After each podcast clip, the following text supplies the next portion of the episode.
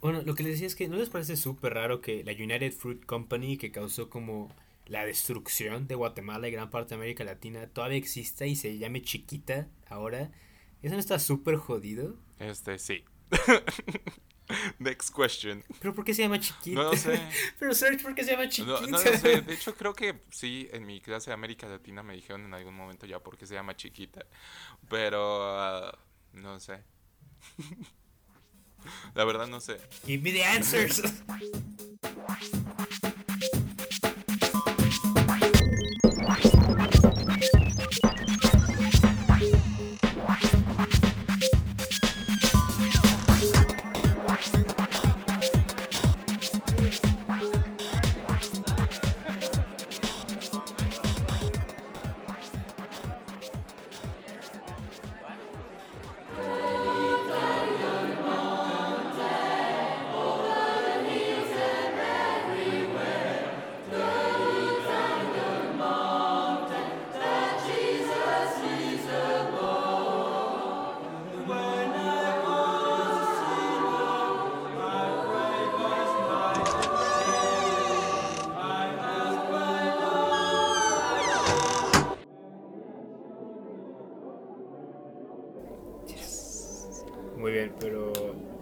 muchachos? Buenos días.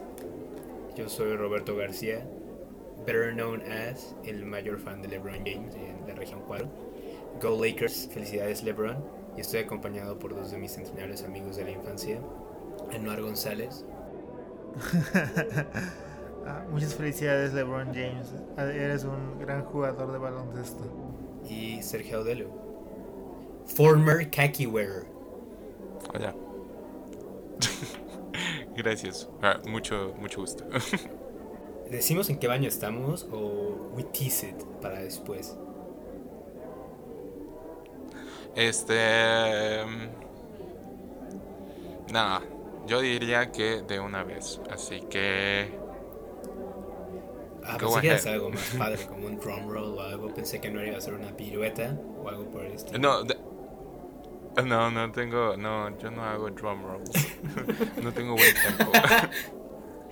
Este, no, se preocupen, OGs. Estamos en el baño de una de tu iglesia presbiteriana favorita. Está raro. Fun fact: sí tengo una iglesia presbiteriana como Oh, al shit. lado de mi casa. Entonces, it's- it- it- es, es muy raro. De hecho, los sábados en, en la mañana siempre, siempre hay servicio. Bueno, ahorita no, porque obviamente es, es pandemia, pero siempre hay servicio. Entonces, siempre me levanto a veces medio temprano porque pues están sus cánticos. Entonces, y son raros, son bastante raros. entonces, entonces sí. Este, mientras menor tiempo pasemos aquí, Exactamente. Esto mezclado con las películas que vimos me está dando los heebie-jeebies. Los creeps.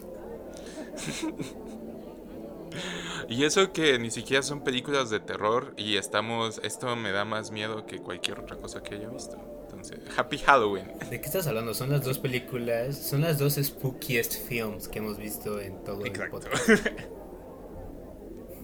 Pero bueno, eso tendrá sentido más adelante. Por lo pronto, ¿por qué no hablamos un poco de las cosas que hemos visto? ¿Qué recomendamos esta semana? Claro que sí. ¿Por qué no inicias tú, Roberto? Sale, vale, primero que nada, creo que sería una deshonra para nosotros, para la institución del radio como concepto que existiendo ya un poco más de 150 años y en general Ujú. para la humanidad Ujú. sería un demérito si no empezáramos este podcast sin primero felicitar a Los Ángeles Lakers y a The GOAT, LeBron James, por su cuarto título en la NBA, 17 en la historia de los Lakers. Shout out a Kobe. Hell yeah, they got it done. Y fue increíble, fue mágico. Entonces, esa era mi primera recomendación, LeBron James como concepto. Mi segunda recomendación de esta semana. Ni siquiera como persona, o sea, como concepto abstracto. Exactamente, como idea. We are de- all LeBron James sometimes. Exacto, como la idea abstracta de greatness. Justamente, esa es mi recomendación. Está bien. Eh, Go Dodgers, hoy juega contra Atlanta, espero que ganen. Estaría bueno para la Serie Mundial. Doble título en Los Ángeles, pero bueno, I'm getting ahead of myself. Y este no es un podcast de deportes, creo. Ah. Mi segunda recomendación es un. Bueno, creo que ustedes saben, muchachos, que yo soy un gran fan de la cocina. Generalmente disfruto bastante cocinar y ahorita que estamos en pandemia es algo que le ha agarrado mucho más el gusto. Se ha vuelto tradición aquí. Gracias. Se ha vuelto una tradición en la Rodert Household de escoger una receta y tomar el sábado para comprar los ingredientes y cocinar el domingo. Y últimamente han sido más elaboradas. Así que he consumido obviamente mucho como medios acerca de cocinar, ¿no? Y en YouTube creo que hay grandes medios, pero algo que siempre me frustró de los programas de cocina es como esa falsa estética que crean, que todo es tan whimsical y fácil y de repente nada más haces un cambio de cosas por otras y la receta funciona y luego cuando tú te pones a cocinar pocos programas de cocina capturan la frustración de estar frente a un horno y que las cosas no salgan como quieres. Entonces, justamente estando en internet encontré lo que sin duda alguna es el mejor programa de cocina de la historia. Y creo que a ustedes les va a encantar. Es de el chef canadiense Matthew Matheson. Tal vez lo han visto, se los, les he contado antes de él. Es este hombre gigantesco lleno de tatuajes que tiene un restaurante en Toronto. Sí. Tiene su canal de YouTube que se llama como él, Matthew Matheson, y tiene este programa de cocina que se llama Just a Dash, que es increíble. La forma en la que lo puedo explicar es una mezcla entre un programa de cocina con Eric Andre y Tim and Eric. Es, es increíble, es como tomar un montón de ácido y sentarte a ver The Food Network. Es mágico. Exacto, las recetas son bastante buenas. Mi mamá tiene muchas críticas porque cree que cocina con demasiada mantequilla o aceite, which might be fair. Pero el programa es muy entretenido e incluso si no les interesa cocinar y no les gusta, pocas cosas son tan divertidas como ver a este hombre frustrarse mucho porque su horno no prende. Así que, highly recommended. Si les gusta cocinar, si les gusta ver catástrofes ocurrir frente a ustedes, también creo que lo van a poder disfrutar bastante. Just a Dash de Matthew Matterson. Están en su segunda temporada. Y está disponible en YouTube, así que todos la podemos ver gratis. Uh. Mm, Súper. Este, gracias Roberto. No hay problema, muchachos. Este, siempre he tenido, siempre, siempre me ha gustado mucho también cocinar. Entonces, y obviamente también lo estoy haciendo en pandemia. Supongo que más personas de lo esperado lo están haciendo ahorita. Entonces, definitely checking it out. Porque no, no, nunca he confiado en la cocina muy limpia de Rachel Ray. No, esto es real, real shit. Está muy padre porque el nuevo capítulo de la nueva temporada empieza con él cocinando toda la comida usando un overall de Carhartt y sin playera. Y empecé a hacer memoria y me di cuenta que la mayor parte de los capítulos son él co- cocinando sin playera. Y es un hombre bastante peludo, entonces es interesante, es parte del carisma. Nice. Y además un overall de Carhartt. The Dream. Sí. Ok. Gracias, Roberto. No hay problema, muchachos. Check it out. La receta que tiene de steak se llama Steak and LSD. Está muy, muy buena. Shit, voy a necesitar LSD. Shh, don't worry about it, fam. Eh, fair Solo fair use, fair use, Minecraft o algo así. Pero bueno, Uncle Anuar, ¿tú qué tienes para recomendarnos esta semana? Ah, Yo para recomendación, esta semana tengo dos cosas. La primera es una eh, serie animada que está en Amazon Prime y se llama Undone. Esta serie está creada y escrita, producida, etcétera, por Rafael Bob Waxberg, que es el creador de Bojack Horseman, y Katie Perdue, que eh, ha escrito varios capítulos de Bojack Horseman, especialmente varios de los capítulos como importantes que ha habido en las temporadas, ah, como Time's Arrow. Wow. Eh, sé que a Sergio le gusta ese capítulo. Entonces, eh, esta serie animada está hecha en un estilo parecido al rotoscopio. Yo creo que sí es rotoscopio, pero no estoy tan seguro. Porque también utiliza otras técnicas. Mm, la razón por la que está animada es porque en ciertos capítulos es an- O sea, yo creo que la única razón por la que está animada es porque si lo hubieran hecho eh, de forma live action, se hubieran tenido que gastar eh, cientos de millones de dólares en efectos especiales.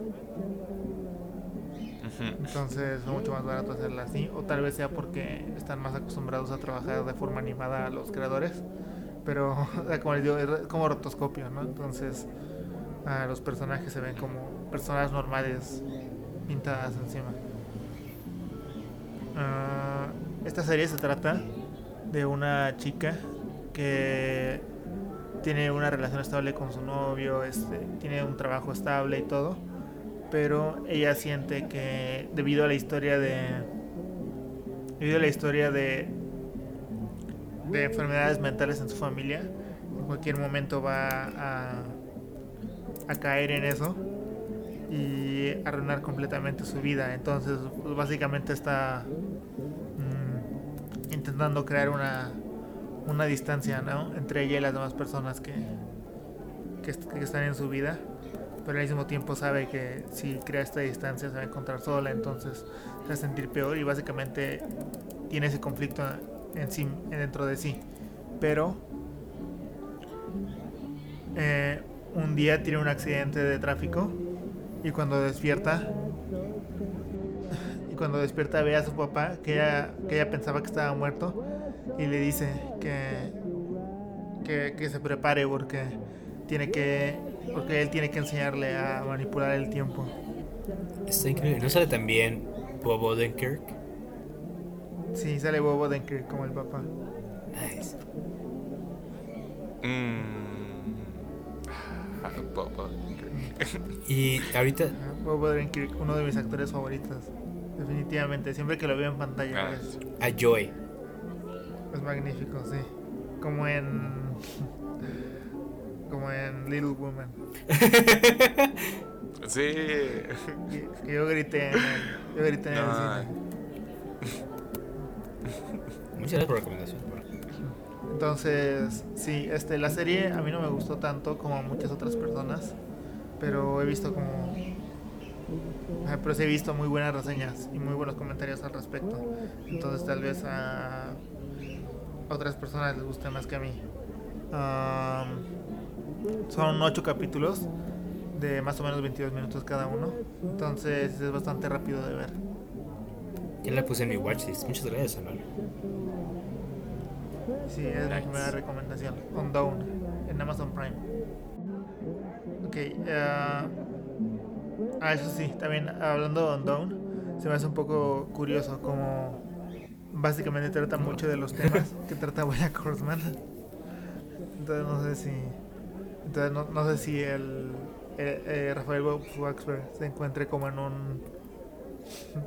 básicamente eh, este o sea, esos sean los temas que vaya a tratar toda su carrera, o si nada más es como una He's going through a rough patch. Nada más es como una, una coincidencia. ajá. Sí. Porque no, no he leído su libro. Hay que, siempre he querido leer su libro desde que lo anunció, pero no lo he leído. Sí, porque según yo sé, no ha hecho tanto, ¿sí? O sea, como de manera, o sea, de que es como Bojack Horseman, su libro, esta serie. No recuerdo qué más ha hecho un par de cortos de el Oklahoma City Thunder y así. no, ese es. No me acuerdo el nombre. sí, el de Bast of el, el, que, el que parece que es un seudónimo su nombre. sí. Sí. El que sí parece una industry plant. sí, porque, o sea, este es un, o sea, Nada más veo el comentario, ya vi fotos de él y sí parece como que solamente agarraron a una como este agarraron a una persona random de como de Brooklyn o algo así, le le dijeron que se vestía como film major y luego nada más que se tomaba unas fotos. Muy raro. Pero anyways, gracias por la recomendación, Anuar. Bueno, uh, la segunda recomendación es una película que la voy a recomendar aprovechando que ya se encuentra en Netflix. Y es Phantom Thread. Uh. Phantom Thread es una de mis películas favoritas de la década pasada. Y Sí. una de mis películas favoritas de uno de mis directores favoritos. Este, esta película, para que no sepa, se trata de, de un costurero que se dedica a hacer vestidos para la realeza y, y demás este, personas eh, ricas en los años 50 en Inglaterra que tiene obsesiones bastante extrañas bueno no bastante extrañas no más bien tiene como muchas obsesiones y es muy controlador y tiene eh, y sí está como sigue obsesionado con su madre muerta no y. pero la película trata sobre cómo. Trata sobre. eh, esta chica Alma. Que él invita a su casa para que sea su musa y para hacerle cosas. Pero. Pero esta chica no solo quiere ser. No, no solo quiere ser su musa, ni vivir con él un rato y después que él la deseche. No, sino que quiere apropiarse completamente de, de él y de su vida. Ah, ujú. Eh, Esta película es muy graciosa, muy muy graciosa. Sí. Sí. Y eh, si ya la han visto, recomiendo que la vean otra vez, porque creo que es de las películas que entre más veces veas, más te gusta. Entonces, sí, esa es mi recomendación. Ah, bueno, las actuaciones obviamente son muy buenas, como en todas las películas de Paul Thomas Anderson. Y también algo muy curioso es el look de la película, porque esta película no tuvo un cinematógrafo, no, no tuvo nadie encargado de la, de la fotografía, sino que eh, la- lo hizo Paul Thomas Anderson junto con los camarógrafos. Básicamente, entre to- eh, según Paul Thomas Anderson, fue una colaboración. Entonces, pero de todas formas, creo que es de las películas que más eh, bonitas visualmente de su, de su carrera, lo cual es mucho decir, ¿no? Sí. Entonces sí, ¿Te es- acuerdas ¿Mm? que la fuimos a ver al cine juntos, Ani? Sí. Sí, la fuimos a ver bonito. juntos. Y vi una señora que estaba riendo mucho. Estuvo muy raro eso. Excelente película, gracias.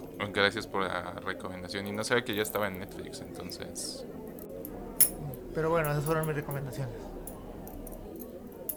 Muchas gracias. ¿Y tú, Sars? ¿Qué, qué traes para recomendar esta semana?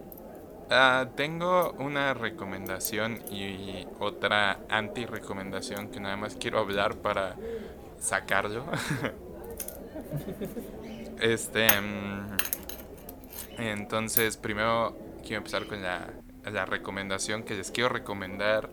El, el disco debut que una, de una banda como muy importante para Latinoamérica. Que es el disco es, es el disco debut de Miranda, que se llama Es Mentira. Entonces, Miranda, pues creo que es una banda bastante como conocida, si no famosa, al menos la mayoría de las personas conocen una canción o dos. Son famosos por, obviamente, este, mm, Perfecta y este mm, y no he escuchado, como no he escuchado muchos otros discos de Miranda o de que haya personas que hayan escuchado hasta discos completos de Miranda, pero me dio la curiosidad viendo como su disco debut en muchas listas sobre los mejores discos argentinos de la historia. Entonces me la curiosidad, lo revisé y ¿Qué definitivamente clase de lista es esa? ¿Quién publicó eso? ¿Rolling Stone? ¿Los ¿Qué? 50 mejores discos argentinos de la historia? ¿Qué es eso? Este, un, ah, un, este, un, un vato que sigo, que es, que es argentino y que pues tenemos gustos en ¿Messi? de música y lo sigo por sus opiniones y todo, entonces hizo una lista y pues yo esta, revisé el disco este, como lo busqué en internet, y aparentemente sí ha salido como en muchas listas también parecidas. Entonces lo, lo escuché y puedo con certeza decir que es un disco impresionante y que no hubiera esperado que Miranda como tuviera un disco así.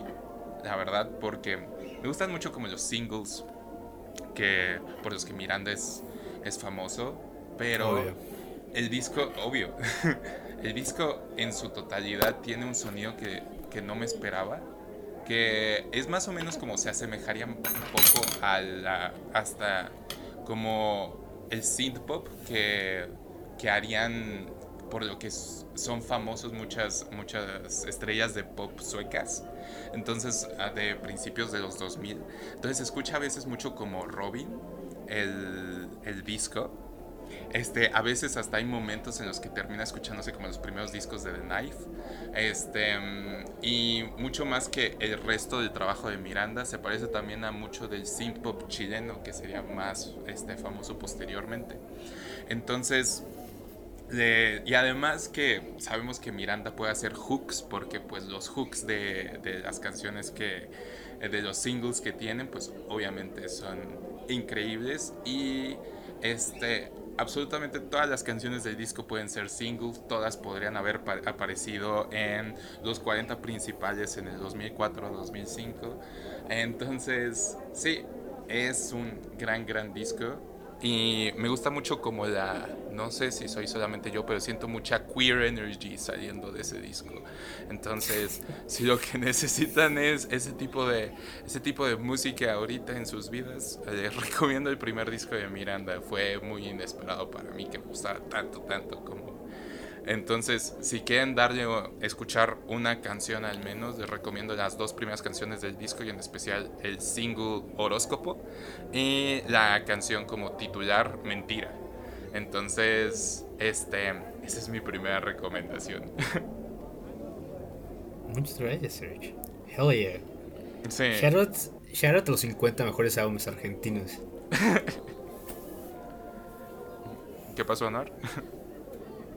Sí lo voy a escuchar, porque nunca lo he escuchado. Ok. Este, mm, pues ya, esa es mi primera recomendación.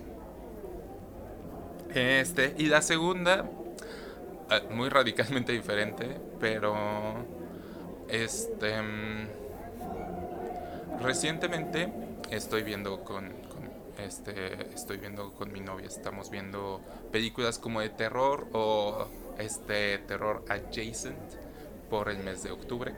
Entonces, este, teníamos por ahí una película que nos habían prestado, este, que era la casa de la casa de Jack o The House that Jack Built, que es la película más reciente de Lars von Trier. Entonces la vimos y puedo con certeza decir que he visto muchas ¿Lars películas. ¿Es tu persona favorita? No, puedo. He visto muchas muchas películas de personas inmamables y de narcisistas como irredimibles, como hechas por, porque yo es Lars von Trier, pero nunca he visto una de que sea prácticamente tan autofelación de esta manera y creo que es de las peores películas que he visto. este, mm, pues básicamente The House That Jack Built es una es una película sobre unos cinco asesinatos este, que son importantes o considera importantes el asesino, el asesino serial en cuestión, Jack, que toman lugar a través de 12 años, este, de no recuerdo qué año, pero la mayoría, la mayoría toma lugar a través de los 70.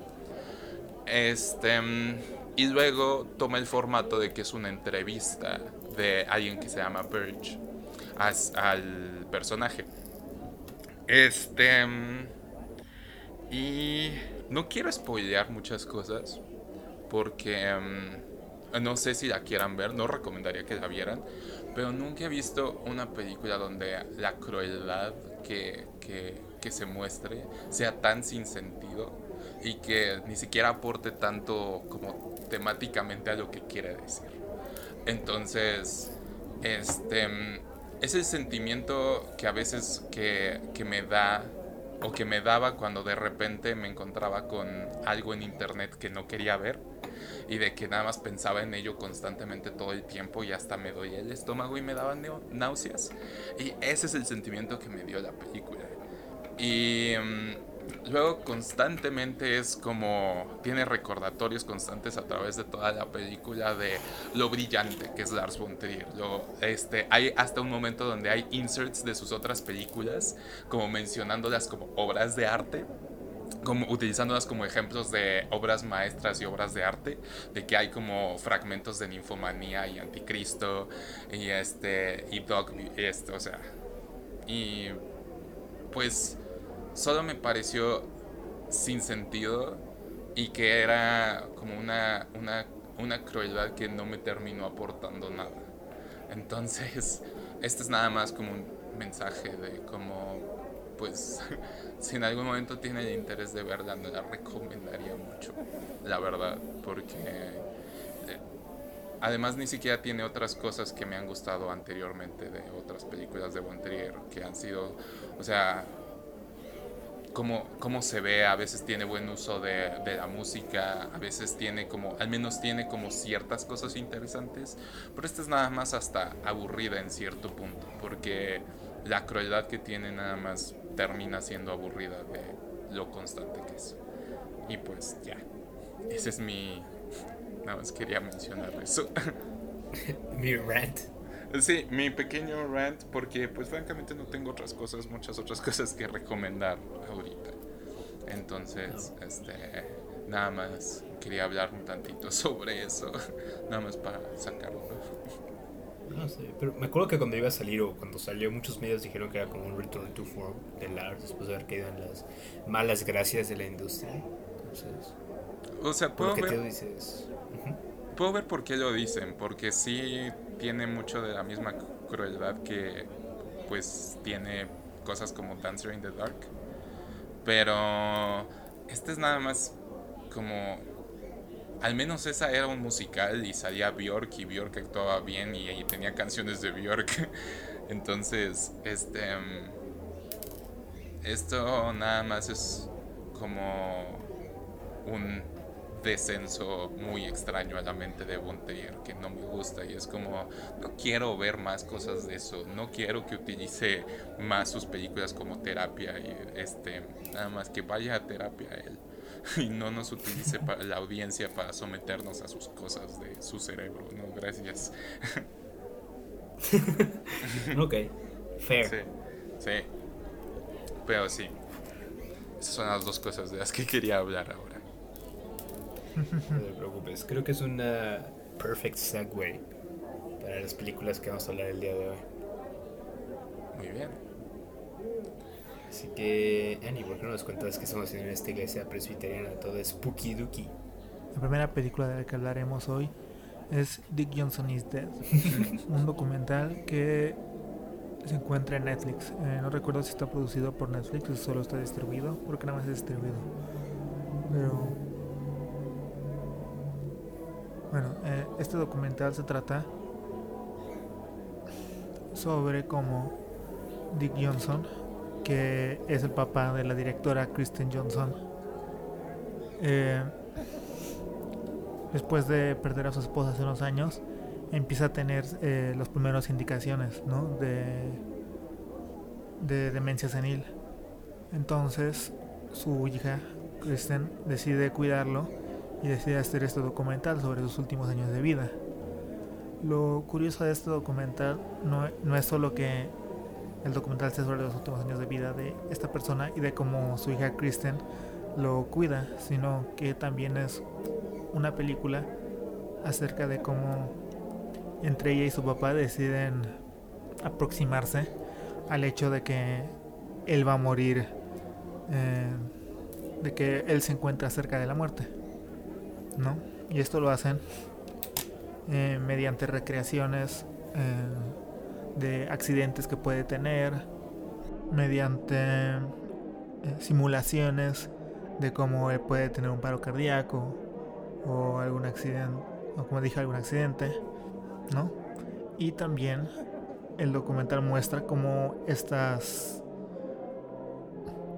cómo estas simulaciones son llevadas a cabo y el proceso en el que van reclutando dobles de acción como los dobles y los actores que interpretan a Dick Johnson eh, van conociéndolo y van este adquiría, eh, van conociéndolo y van y están este con él para poder copiarle eh, ciertos tics que tenga o, su forma de hablar, su forma de caminar, etcétera, ¿no?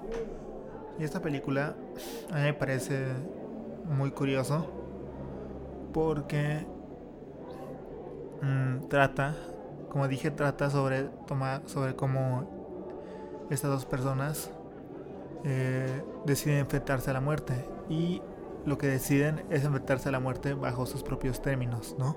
O sea, no esperando a que el cuerpo o el azar, el cuerpo de Dick o el azar, diga como ya es momento de morir, sino ellos mismos decían como eh, estos son mis últimos años de vida y no solo y no solo va a ser que voy a vivir mis últimos años como yo quiera vivirlos, sino que también voy a decidir cuáles son mis últimos años y que y como les dije, tomar a la muerte eh, o el hecho de que estén sacando la muerte y domarla, tenerla bajo tus propios términos y decir como mi muerte va a ser de esta forma, va a ser este día y ustedes van a y ustedes las personas cercanas a mí van a reaccionar de esta forma y yo voy a poder ver y saber qué es lo que pasó en todas estas ocasiones.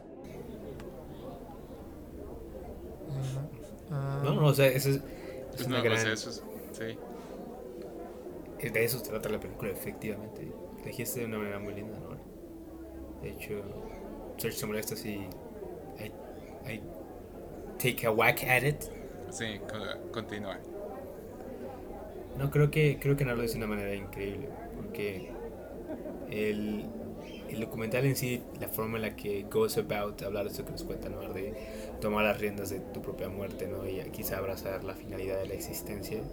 Creo que es un tema que en general la ficción, o quizá nosotros como grupo de amigos y la ficción que consumimos, es uno que podemos encontrar muchas veces. Pero nunca antes creo que había experimentado un medio, ya sea un álbum, un libro, narrativa, o en este caso este documental, que la tratara de una manera tan bella y linda. O sea, no. No sé, es.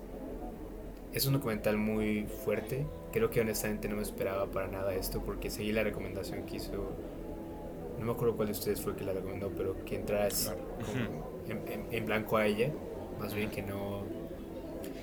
No, no viera cortos ni nada, ni leyera nada sobre ella. Y, y justamente no me esperaba que fuera esta roller coaster de emociones. Eh, tengo que decir que hace muchísimo no lloraron una película y al final de esta me salió una lágrima o un par de lágrimas muy lindas, precisamente por lo, lo emocional y lindo que es el final. Y no sé, no, no quiero arruinar nada. La, la forma en la que está dirigido el documental es muy ingeniosa, la forma en la que cuenta esa historia que Noir nos contaba, lo de el abrazar la muerte es de una manera muy honesta y refrescante que nunca antes se había visto. Y es es una experiencia, creo, como nunca se ha tenido viendo un documental o incluso una ficción. ¿No? Si, si, si la, la, aspiración que tiene cualquier autor con un documental es acercarnos a la realidad, creo que pocos, en mi experiencia como consumidor o bueno, como audiencia, han sido tan exitosos en eso como este. Porque a lo largo de la película creo que llegas a entender y empatizar profundamente con todos los personajes, no solamente con Dick, pero con su familia y, demás. Y es, es un muy lindo viaje. Eh, no sé, o sea, creo que es un, una película preciosa, creo que esa es la palabra, ¿no? es, bella, es, es, increíble, es como me imagino debería ser eventualmente como morir, que todos pensamos que va a ser como A Gentle Fate to Black. Creo que la película justamente empieza así, te agarra la mano y te lleva por este viaje y cuando acaba te sientes satisfecho, por lo menos esa fue la experiencia que yo tuve. Y les digo, no, me sacó un montón de onda porque no sé, no, no me esperaba para nada esto y no me esperaba para nada con los temas que tocaba sentirme como me sentía al final. Pero es una gran experiencia, yo, yo la sentí bella, creo que es la palabra con la que la escribiría, ya no era leído el clavo, creo precisamente hablando ¿qué, ¿cuál es el siguiente paso cuando llegas a esta realización de que las cosas se acaban ¿no? y que la muerte es inevitable? La, la película da una respuesta muy original y muy linda. De, pues fuck it, ¿no? Así me quiero morir o así voy a lidiar yo con el fin de las cosas. Y es admirable. No sé, es, creo que eso sí no lo entonces adelante, Sergio, por favor. Este, mm, no, pues retomando algo que dijiste, este, mm, como que está súper interesante el que, de que yo sentí lo mismo, de que no había conectado tanto con como, con como la realidad que estaba retratando el documental. Y es muy raro que el documental se trate sobre ficcionalizar algo. O sea, que no sea verdaderamente retratar la realidad, sino en parte es retratar una ficción futura, o sea, de algo futuro que, que este, pues el punto es hacer esa ficción para de, algún, de alguna manera encontrarle algún sentido a, a esa cosa tan, tan, tan fea que a veces no queremos pensar por nuestras vidas, que es el qué va a pasar el momento en el que las personas a las que estamos cercanas se vayan y mueran. ¿Qué va a pasar cuando nuestras madres, nuestros padres, nuestros amigos y amigas cercanas, nuestras parejas, cuando esas personas mueran y tengamos que, o sea, tengamos que enfrentarnos a esa realidad, pues es algo que posponemos tanto. Entonces siento que el punto del documental es como ponerlo justo frente a nosotros, ficcionalizarlo para que lo, lo pensemos y, y pues te muestra también algo que no esperaba, es que te muestra la otra cara, te muestra cómo es también para la persona que está poco a poco acercándose a esa pues a esa puerta por la que todos salimos, ¿saben? Entonces, este, siento que la, de, las partes que más me pegaron del documental fue todas donde se notaba que Dick estaba ya dándose cuenta poco a poco de su propia su propia vejez y su propia o sea el propio deterioro, deterioro que trae se da cuenta de pues de cómo está empezando a olvidar cosas de la pérdida de memoria que también había sufrido su esposa. Entonces, todos esos momentos fueron los momentos que a mí más me pegaron y, y no sé si fue como más personal con cómo, pues, con cómo yo he interactuado, porque, pues, siendo honestos, pues, o sea, siento que es inevitable el como identificar experiencias propias en la película, ¿saben? O sea, siento que, o sea, yo he vivido toda mi vida los últimos, o sea, 24 49 años. Sí, exacto.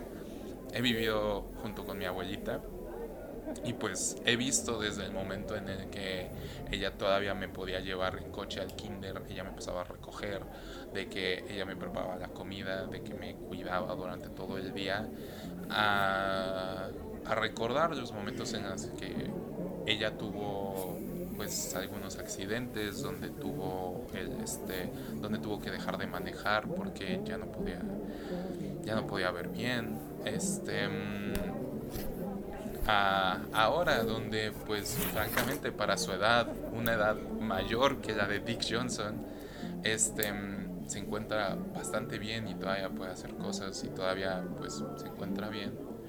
Este mm, ahora que pues recuerdo muchos, recuerdo mucho de mi vida y pues cómo ha cambiado ella y cómo ha cambiado mi relación a ella y pues es el poco a poco darse cuenta y de que yo he tenido que darme cuenta en los, últimos años de que va a haber algún momento de que no sé cuándo es y no es el prepararme ni esperarlo ni nada, solamente es el como considerarlo. Y siento que ese es el tema principal que tiene la, la,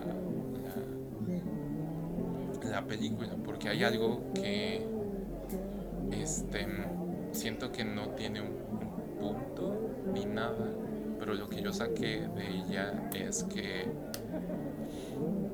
nadie está preparado cuando pasa y no hay manera de prepararse. solamente es el vivirlo. Porque híjole, no sé, no quiero, no quiero abarcar mucho la, conversación y si es así va a ser más difícil continuar para mí hablando, pero continúen si alguien quiere retomar algo. Ah, creo que es una película que en este momento no me afecta, de mi vida no me afecta tanto, pero creo que si esta película la veo yo creo que en unos 10 años sería algo, uh, algo, algo no devastador, ¿no? O sea, porque la película no es triste. O sea, yo creo que es una película bastante uh, hopeful. hopeful. Pero, uh, pero sí, o sea, yo, yo, o sea, creo que en el momento de mi vida donde estoy, ¿no? Donde mis abuelos, eh, mis abuelos que siguen vivos están, están bien y pues obviamente mis papás siguen siendo más o menos relativamente jóvenes. Entonces, mmm, pues es algo que o sea, me afecta en el sentido de que puedo empatizar con la situación en la que está, pasa, sobre, eh, que está pasando la directora que se llama Kristen Johnson pero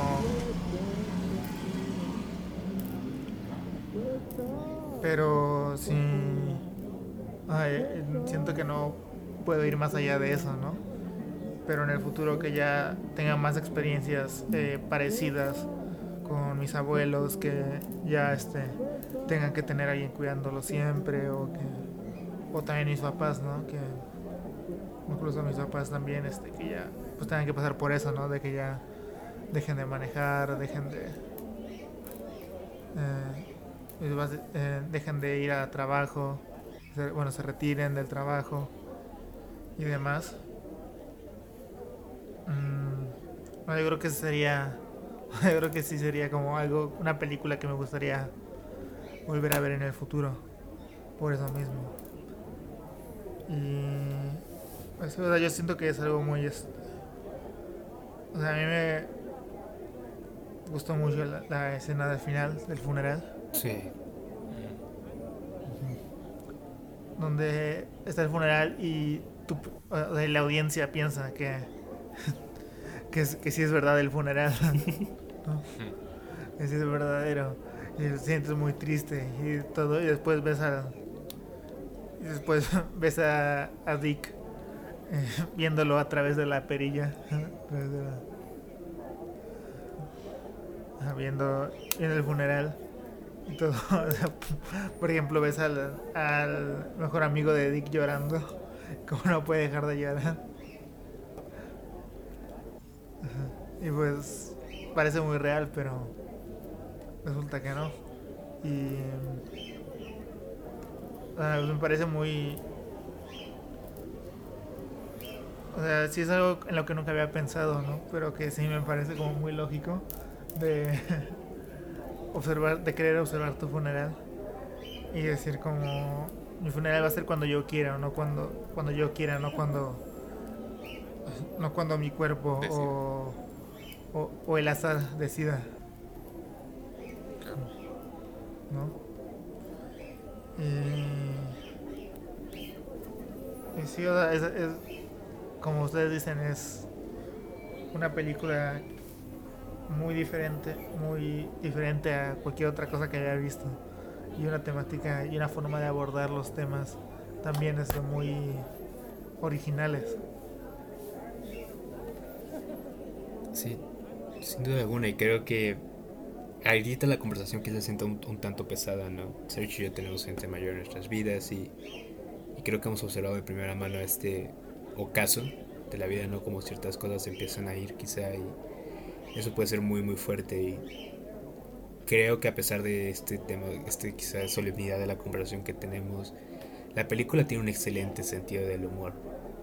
Y ante, y ante todo siempre creo que trata de crear una atmósfera bastante ligera, por más que a momentos donde la directora o Dick y nosotros como audiencia sospechemos que algo, algo va medio mal, la película siempre trata de al contrario de prevenirnos de la muerte y quizá a cautionary tale de vayamos llevando nuestra vida, más bien nos demuestra lo chido que es vivir, ¿no? Y por más que Dick estaba cerca del final que en el principio, he really enjoyed himself y comió mucho pastel de chocolate, volvió a ver a su crush de la universidad, era un, un prankster hasta el final. Y eso, eso me encantó. Les digo, creo que a pesar de la solemnidad de nuestra conversación, sería muy importante dejarle claro a nuestros compas escuchando que es una película súper linda y muy alegre, muy ligera hasta eso, tomando en cuenta el tema que está llevando a cabo. No, sí. Siento que soy yo más el que está trayendo todo eso, yo siento. Porque... No, no. No, está bien, Sergio. Porque... Este, el podcast es para hablar de justo eso, ¿no? Porque, o sea, yo creo que esa es la forma más valiosa ¿no? de, de hablar de, de hablar de una película, ¿no? no solo detenernos y decir como, ah, claro, la película fue dirigida por esa persona. La fotografía es muy Hablar buena, objetivamente de la película. Ajá, sí. O sea, o sea, no, aquí estamos para, claro. pues para eso, para hablar de nuestra experiencia viéndolo y de lo que nos hizo sentir. Y de las cosas que pensamos al verlas y después al pensar sobre ella. Sí. Exacto, Serge. Y pues está bien, o sea, si tú... O sea, me parece... A mí me parece muy bonito que hayas conectado de esa forma con la película. Exacto. Sí, no, es que... Aunque los momentos como de... Aunque sí obviamente me sentí como muy bonito después, creo que fue el hecho de que los momentos de humor fueron algo que identifiqué también, que es algo que uno intenta encontrar cuando uno empieza a pensar como el... Es que pues antes podía hacer esto, pero ya no puede hacerlo, necesita ayuda para esto. Y luego, como que uno se mete tanto en el, en el planear y en el pensar, ahora tengo que hacer esto, ahora tengo que como prepararme mentalmente y no solo mentalmente, sino que es como, ok, si yo estoy solo en la casa, no está, no está mi mamá, no está alguien más, no está cualquier otra persona, ¿qué voy a hacer? Este... es- hay momentos en el que nada más de repente es como estoy yo ahí y de repente mi abuelita me hizo un chiste y me río y es el olvidar a veces de que no sé cómo sea para otras personas pero a veces siento que yo olvido de que es una persona que todavía tiene volición que todavía tiene que todavía tiene voluntad que todavía puede hacer cosas, todavía puede reírse, todavía puede disfrutar, todavía puede no es no es solamente no soy solamente yo o las otras personas que que de las que ella está a cargo, o sea, de las que estamos a cargo de ella, sino también ella misma pues tiene pues su propia abolición sobre su propia vida. Y algo que demuestra muchísimo pues el documental pues es eso es que Vic todavía tiene esa esa voluntad de seguir todavía tiene esos lo- los mejores momentos son los momentos en donde a pesar de que él con su hija se está poniendo muy sentimental de repente nada más se empiezan a reír por algo que recordaron, se empiezan a reír por un chiste, se empiezan a reír por cualquier cosa. Este mm, cuando cuando y pues la parte más bonita que es como yo ya no soy tu papá, yo soy tu hermanito. Pues Ujú. Son momentos de ligereza que pues me alivian un poco, pero sí me recuerdan, sí obviamente me recuerdan mucho a, a pues cómo hay que, o sea, las cosas que hasta uno empieza a hacer inconscientemente porque no sé cómo sea para otras personas que tengan personas a cargo, personas mayores, pero como que lo he notado muy similar dentro de todas esas personas, de que ese sentimiento es parecido y que ese sentimiento del este de de encontrar los momentos de ligereza y el no pensar en ciertas cosas y nada más prepararse, pero no prepararse verdaderamente. Es como muy parecido y no sé si es algo hasta de naturaleza el hecho de que no lo hagamos. Entonces, pero pues me pareció una pues la mejor manera de retratarlo. Eh, nunca he visto algo así sobre que incluya también las dos partes. La parte de la persona que es que en algún momento se va y la parte de la persona que se quedaría. Entonces, sí. y aparte de eso, creo que la película igual hace un, un gran comentario. O sea, creo que cualquier persona que la vea pueda sacar algo de valor, no solamente por este muy buen punto que haces, ¿no? De el duelo por ambas partes, cuando ya sientes que te vas y cuando sientes que alguien querido se va. Pero también creo que en general la película pone un, un twist bastante interesante en esta pregunta de la mortalidad, ¿no? Porque creo que un momento trascendente en la vida de cualquier ser humano es cuando te das cuenta que eventualmente te vas a morir. ¿no? Y es algo que quizá llegue a un punto X de tu edad, quizás es un mal paso que diste en el metro y te espantas y dijiste como, no mames, quizás es la muerte de una mascota, quizás algo así, pero cuando llega ese punto, creo que la reacción siguiente es una con la que toda la humanidad ha lidiado durante desde que tenemos registro ¿no? de eso y ha dejado muy buenos trabajos de ficción y grandes tratados de filosofía y todo y dentro de todo eso creo que Dick Johnson y este documental da una visión muy refrescante a eso cuál es el siguiente paso después de que te das cuenta que eventualmente las cosas van a acabar y y también creo que por ahí hay algo de mucho valor, ¿no? En cómo es que Dick y su familia se enfrentan a esto. Y sobre todo Dick personalmente, sobre todo al principio de la película que se ve un poco más lúcido, se prepara para, para eso. Sí, porque, o sea, otra cosa que consideré en ese momento es como Dick también es una persona que estuvo de la en, en el lugar en el que está su hija. Estuvo en el estuvo en el lugar con su esposa porque su esposa perdió poco a poco la memoria, tenía Alzheimer y debido, creo que se, creo que fue debido al, este, y se incrementó debido a un accidente que tuvo, entonces fue el, fue que Dick entonces también se está dando cuenta y se está poniendo en el lugar de su hija porque ya estuvo en ese lugar, ya estuvo ahí para su esposa. Entonces, es, es como muy, es como una visión muy bonita el hecho de, de pensar el que Vic ya vivió eso tan fuerte, tan horrible, una pérdida así. Y este, como que también se muestra como esa Siento que la película sería muy diferente si no fuera la personalidad de Dick tan fuerte.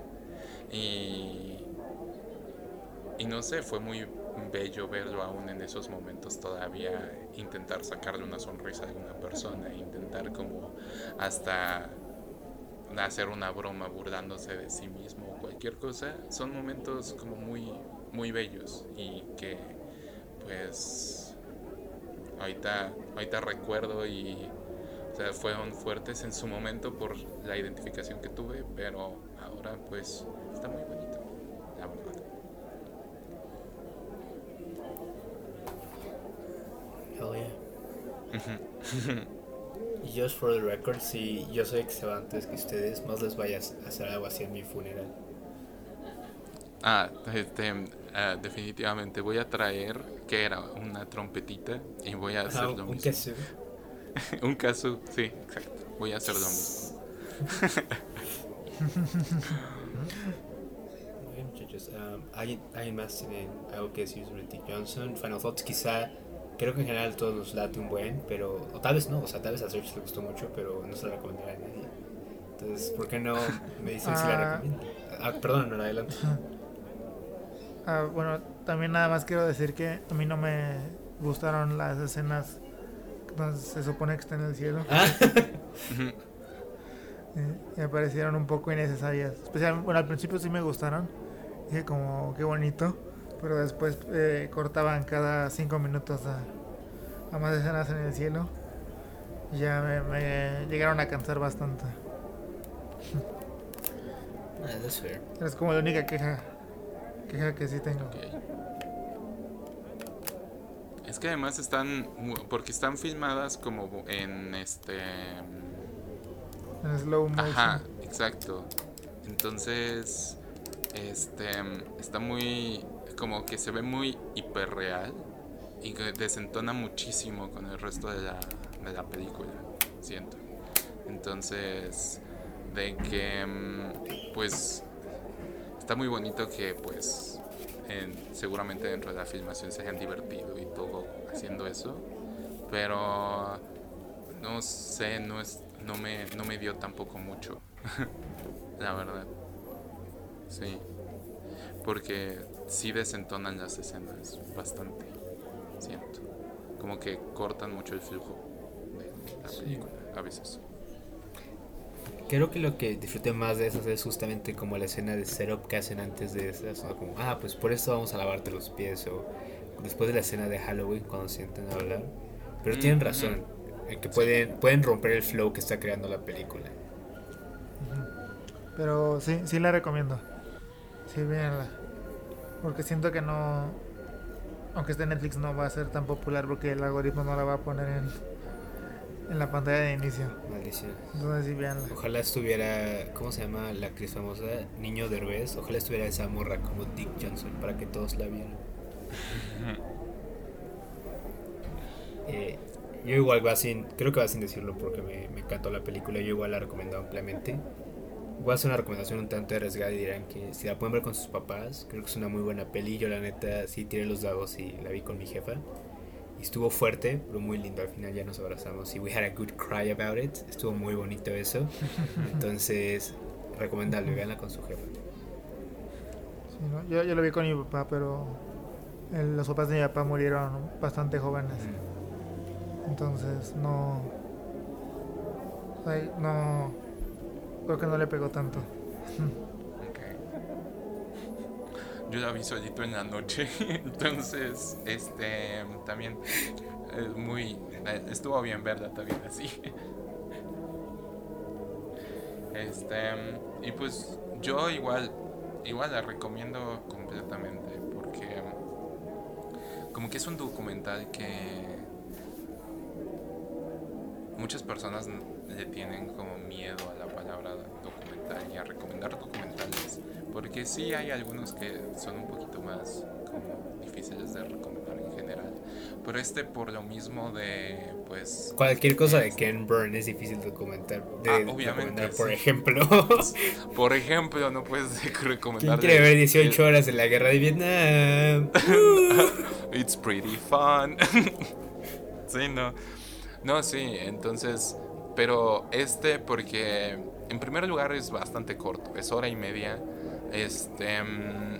El, como que el hook que tiene es bastante fuerte. O sea, de que lo agarra, o sea, como agarra bastante como la atención, yo creo.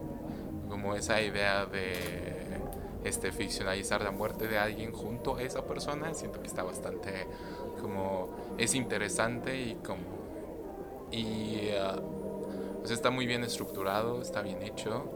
Y además pues innegable como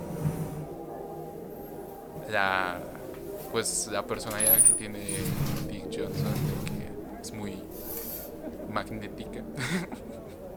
Entonces o sea es muy bonito verlo y además pues como que son reflexiones bastante bastante importantes y pues al menos a mí me dejó un gran gran sabor de boca y me dejó tranquilizado de que de que pues en algún momento todos en algún momento vamos a vivir algo algo parecido pero que sí se puede. Es una parte que solamente toca pero es tranquilizante saber que no estamos solos, porque esa otra persona está pensando lo mismo que la persona que se va está pasando por esa misma, ese mismo, esos mismos pensamientos que nosotros. Entonces, es tranquilizante saber que estamos acompañados en momentos tan, tan difíciles. Bien dicho, Sergio. Entonces, sí, está en Netflix. Veanla. Check it out. Este, muy ¿Quieren pasar a cosas más ligeras? bueno, Exacto, vamos con el special double feature. sí. ¿Cuál fue la otra Este es- película que vimos, Sars? Este, mm, este es nuestro primer double feature desde la... Y me alegra que esta sea la segunda que, que- de la que hablemos porque, pues, obviamente, por lo que se van, van a enterar después, es fuerte. Pero, este... Pero pues, no sé, al menos a mí fue... La consideré como un buen thriller de momento, ¿saben? Entonces, este... Pues vamos a hablar de otra película de Netflix que se estrenó creo que hace dos, tres semanas, no estoy seguro, que se titula The Devil All the Time, que fue dirigida por Antonio Campos y este es una película con Tom Holland, Robert Pattinson, tiene a muchas personas que han salido en películas de superhéroes sorprendentemente. también está el Winter Soldier, ¿no? Ah, también está el Winter Soldier eh, como este down on his luck porque no se ve nada parecido a Como el Fat Cop. Exacto, como el Fat Cop porque siento que hasta le pusieron como hasta almohadillas de algodón en sus mejillas para acrecentarlas. Este mm, ah, sale Mia Wasikowska, o sea, es un cast muy grande. Este, conocemos el talento que tiene gran parte de ese cast. Sale Riley Keough también. Entonces, es una película de este año, salió en Netflix.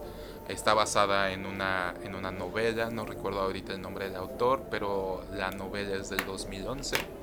Y básicamente es sobre la, las vidas de una serie de personas en, las, en pueblos fronterizos entre Virginia del, del, oeste y Ohio, que tienen que pues interactúan a través de la década de, las décadas este, terminando en este empezando eh, terminando la segunda guerra mundial hasta finales de los 60 mediados finales de los 60 entonces ¿No era más bien unas- Corea?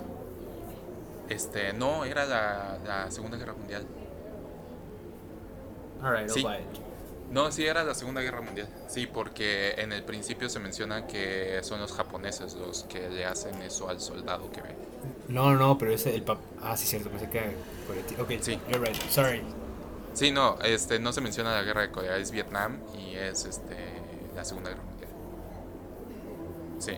Entonces, es desde la Segunda Guerra Mundial, este y es como una serie de lazos familiares y personas como unidas por más o menos, o sea, temáticas relacionadas entre la precariedad, la conexión a la religión, su religiosidad y este pues ciertas tragedias que pues pasan de manera coincidental que terminan uniendo todas las historias hacia el final. Y eso es básicamente o sea, siento que eso es sin spoilers, entonces pues no sé cómo lo vayan a tratar ustedes, pero a mí me gustaría hablar de spoilers ya después, entonces si les parece interesante, este es un thriller, entonces obviamente es- es interesante, o sea, es importante el plot, entonces si les parece interesante esto, pues pueden revisarla, está fácil, accesible, está en Netflix, entonces pues esa es, ese es, ese es, ese fui, fui yo, le introduje. Este, quiero primero escucharlos a ustedes dos. ¿Qué opinaron? Este, mm, a ver, ¿quién quiere empezar? Ah, ¿Quieres empezar tu honor? Adelante. sí, sí. Eh, a mí no me gustó. Yo iba a decir lo mismo, no hará. ¿Ok? No, este. Es que ya he descubierto que no me gustan. Que no me gustan las películas que, en mi opinión, este. ah, confunden eh, sufrimiento con. con profundidad. Ok. Siento que esta película nada así como cosas horribles tras cosa horrible, tras cosa horrible, tras cosa horrible. Y en toda la película. y ya es todo lo que tiene la película. Siento que te agarra y te dice como, "Oh, el mundo está bien jodido, ¿no? y tú como, sí, está bien ya. We know. Pues te vuelve a agarrar y te vuelve a decir lo mismo una y otra y otra y otra vez. No me gusta eso.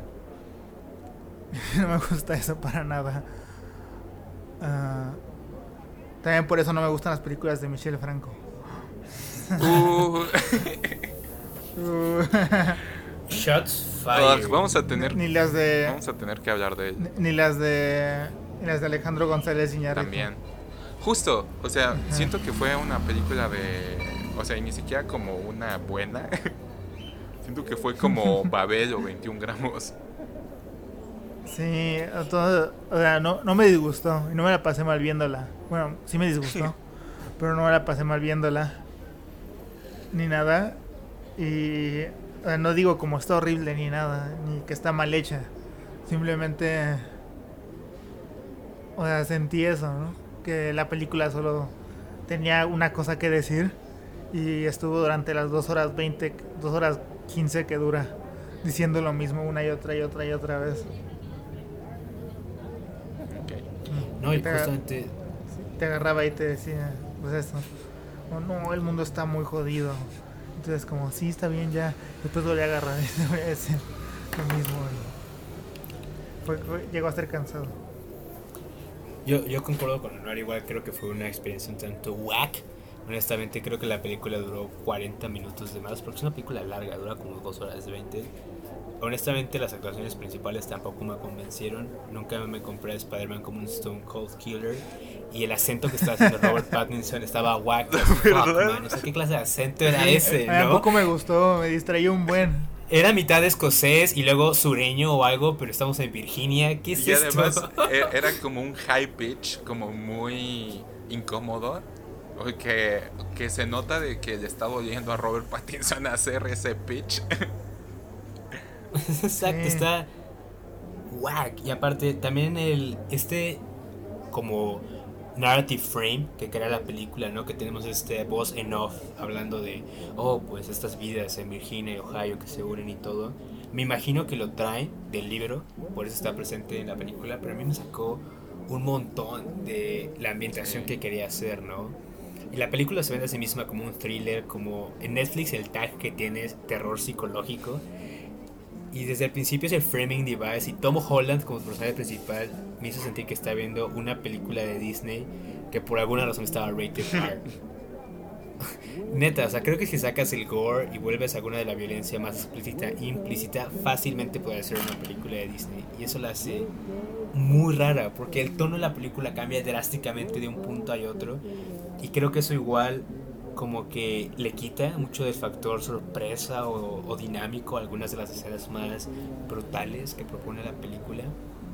Y, y también siento que justamente creando este extraño universo de sentimientos emociones, todo el subplot de la pareja que toma hitchhikers y juega con ellos y el desmadre, me pareció completamente innecesario. O sea, nada más, no agregaba nada de tensión a la película hasta una escena muy específica, ya lejos de toda la parte principal. No sé, fue una experiencia extraña. Tampoco creo que como thriller psicológico logró muchas cosas. Yo nunca sentí como, ah, profundo terror ni nada por el estilo. Fue raro, la neta. Pero el acento de Robert Pattinson está chido, entonces, 4 out of 10. Este. mm, Este. Nada más quería comentar de que esto era la reacción que esperaba. Porque. Este. Roberto. Roberto nos decía como. No, voy a tener una hot take increíble. Y no, pues. A mí tampoco me gustó. Este. Es que estaba pensando pull a fast one on you y decir que es la mejor película que he visto en mi vida, pero dije como no, eso está Ah, ok. No, pues, este, mm, pues, no sé, siento que igual, no tengo muchas, no tengo muchas más cosas que decir, más que, creo que la, la, la, la principal cosa que no me gustó fue la narración, porque la narración 100% es innecesaria, ni siquiera es como que aporte, porque O sea, he visto otras, otras, he visto Que, otras. por cierto, ¿Qué pasó? por- por cierto, el narrador es el escritor del libro. Mm, ok. Sí. ¿No es un libro de la guerra civil? ¿Qué pedo? No, es del 2011, salió en el 2011. Y he, o sea, escu- What? he escuchado que es un gran, gran libro. Pero, pues, de hecho, siento que ahí viene el problema. Porque siento que el libro, no estoy seguro, pero no, probablemente está como narrador omnisciente. De que no hay como puntos de vista, este, sino que no está en primera persona. Entonces, creo que el tema principal, y también es el problema de la narración, es que en el libro se le podría otorgar mucha más vida interior a cada uno de los personajes y mucha más pues psicología y personalidad y siento que eso es parte de lo interesante de la este del- de la novela no lo sé de que puede ser que eh, puede haber mucho más de motivación intención no sé puedes tener muchas cosas así en un libro que en una película no puedes tenerla o tienes que ser, puedes tenerla, pero no supieron de alguna manera tal vez cómo meterla. Entonces la razón, la, ese creo que fue el razonamiento de meter la narración. Entonces, metiéndole la narración, pero yo siento que entra en, dentro de la escala de narraciones inservibles, está llegando al máximo junto con la versión de cines de Blade Runner.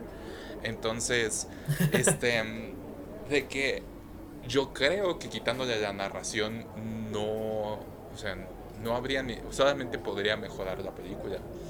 Entonces, porque el momento en el que más me di cuenta y de que no sé si esa era la intención fue en el momento del suicidio de Lenora, de que, de que en el momento en el que se da cuenta que está embarazada y pues está atada del cuello y pues está en una cubeta y la narración nada más dice como no pues este en ese momento Eleonora se da cuenta de que no tiene que depender de nadie y que su abuela y que todos la van a apoyar y de que su bebé y ella van a estar bien pues entonces ella pone un pie en falso se le cae la cubeta y muere.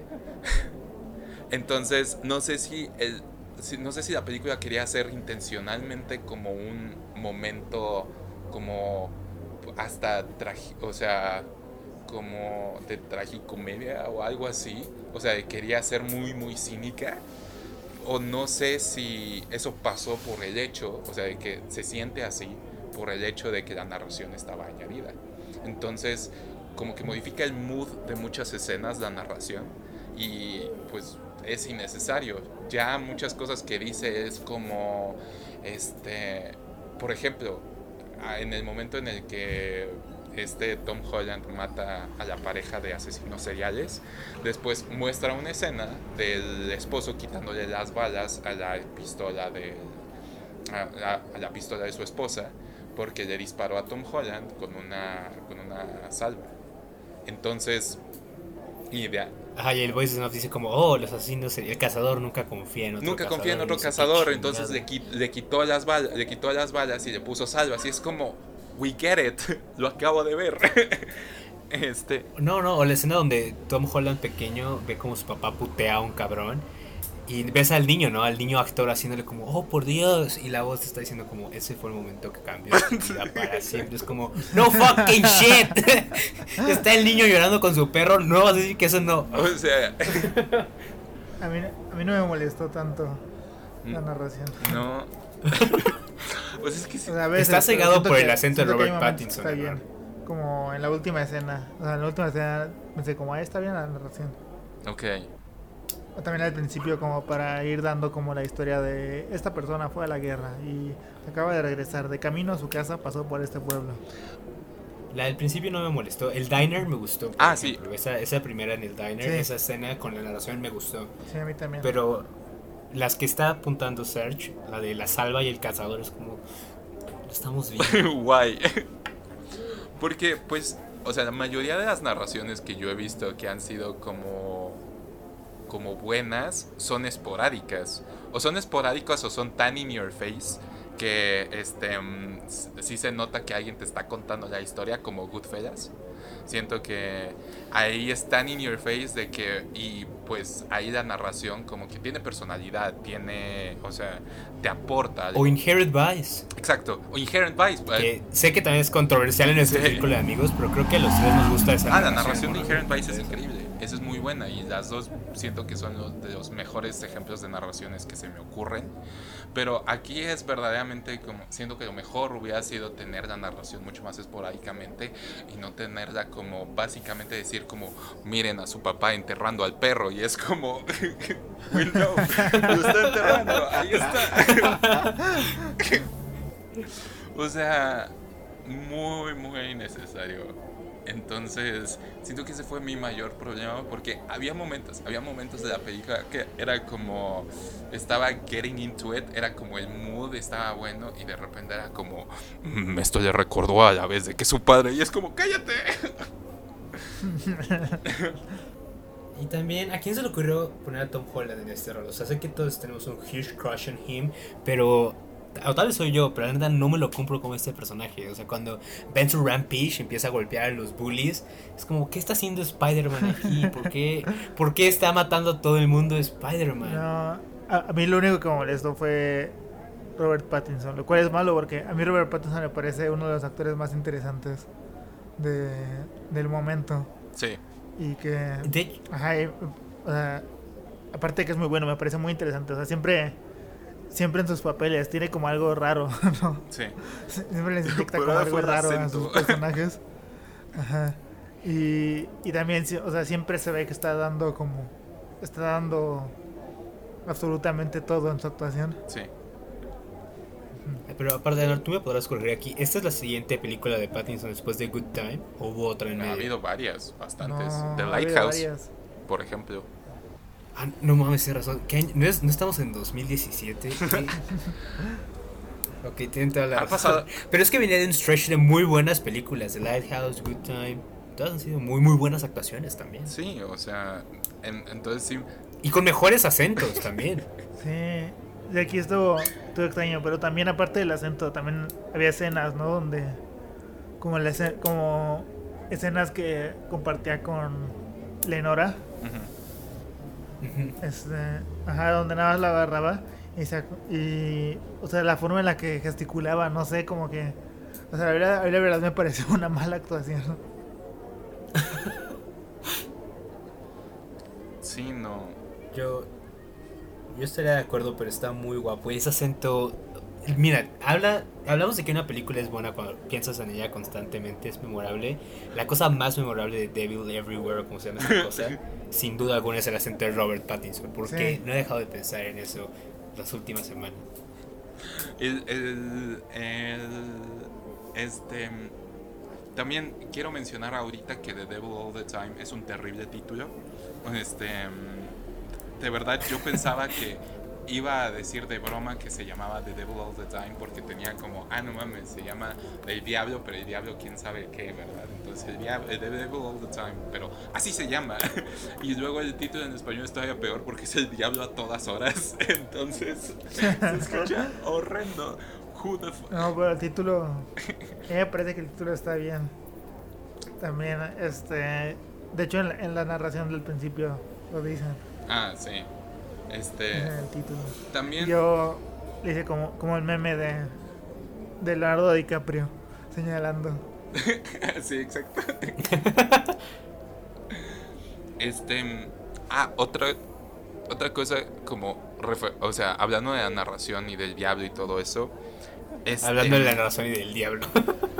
¿Cuál es el punto de toda la religiosidad de la película?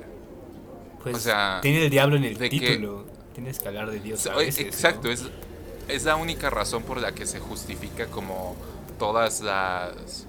O sea, como por ejemplo, todas las tomas que se tiene que creo que es el cuarto de Tom Holland.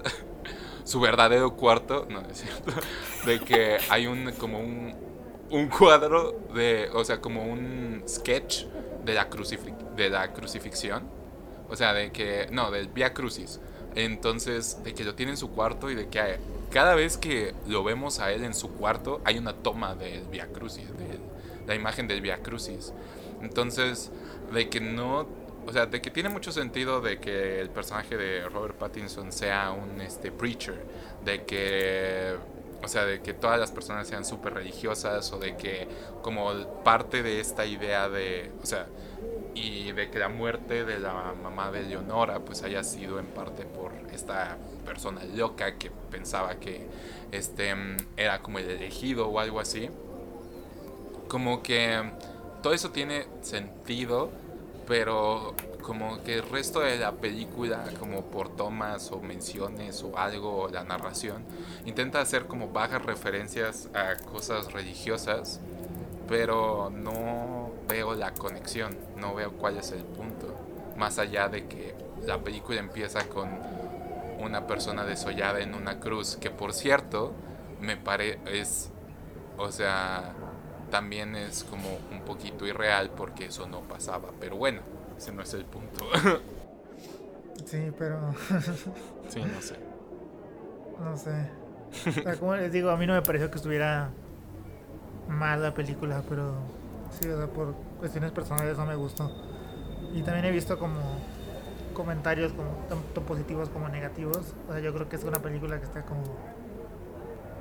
O sea, en cuanto a la opinión del público, sí está como muy como. como por en medio. Polarizante. Entonces sí. Eh, bueno, ¿algo más que tengan que decir? Sí.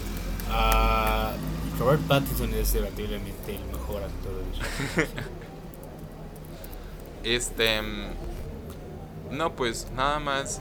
A mí me recordó como esas películas que he visto con mi, con mi papá a veces.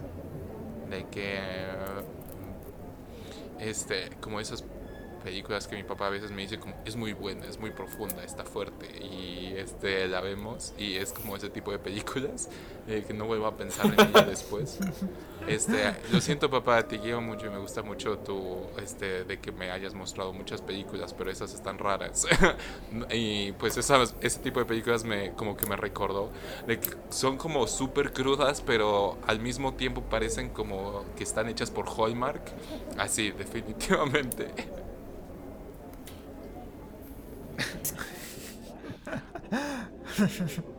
Sí, las, eh, o sea, les hemos recomendado muchísimas películas increíbles. O sea, más de 12, que llevamos 12 capítulos y más de 12 películas que han sido excelentes, les hemos recomendado. Escojan cualquiera de esas antes que esta.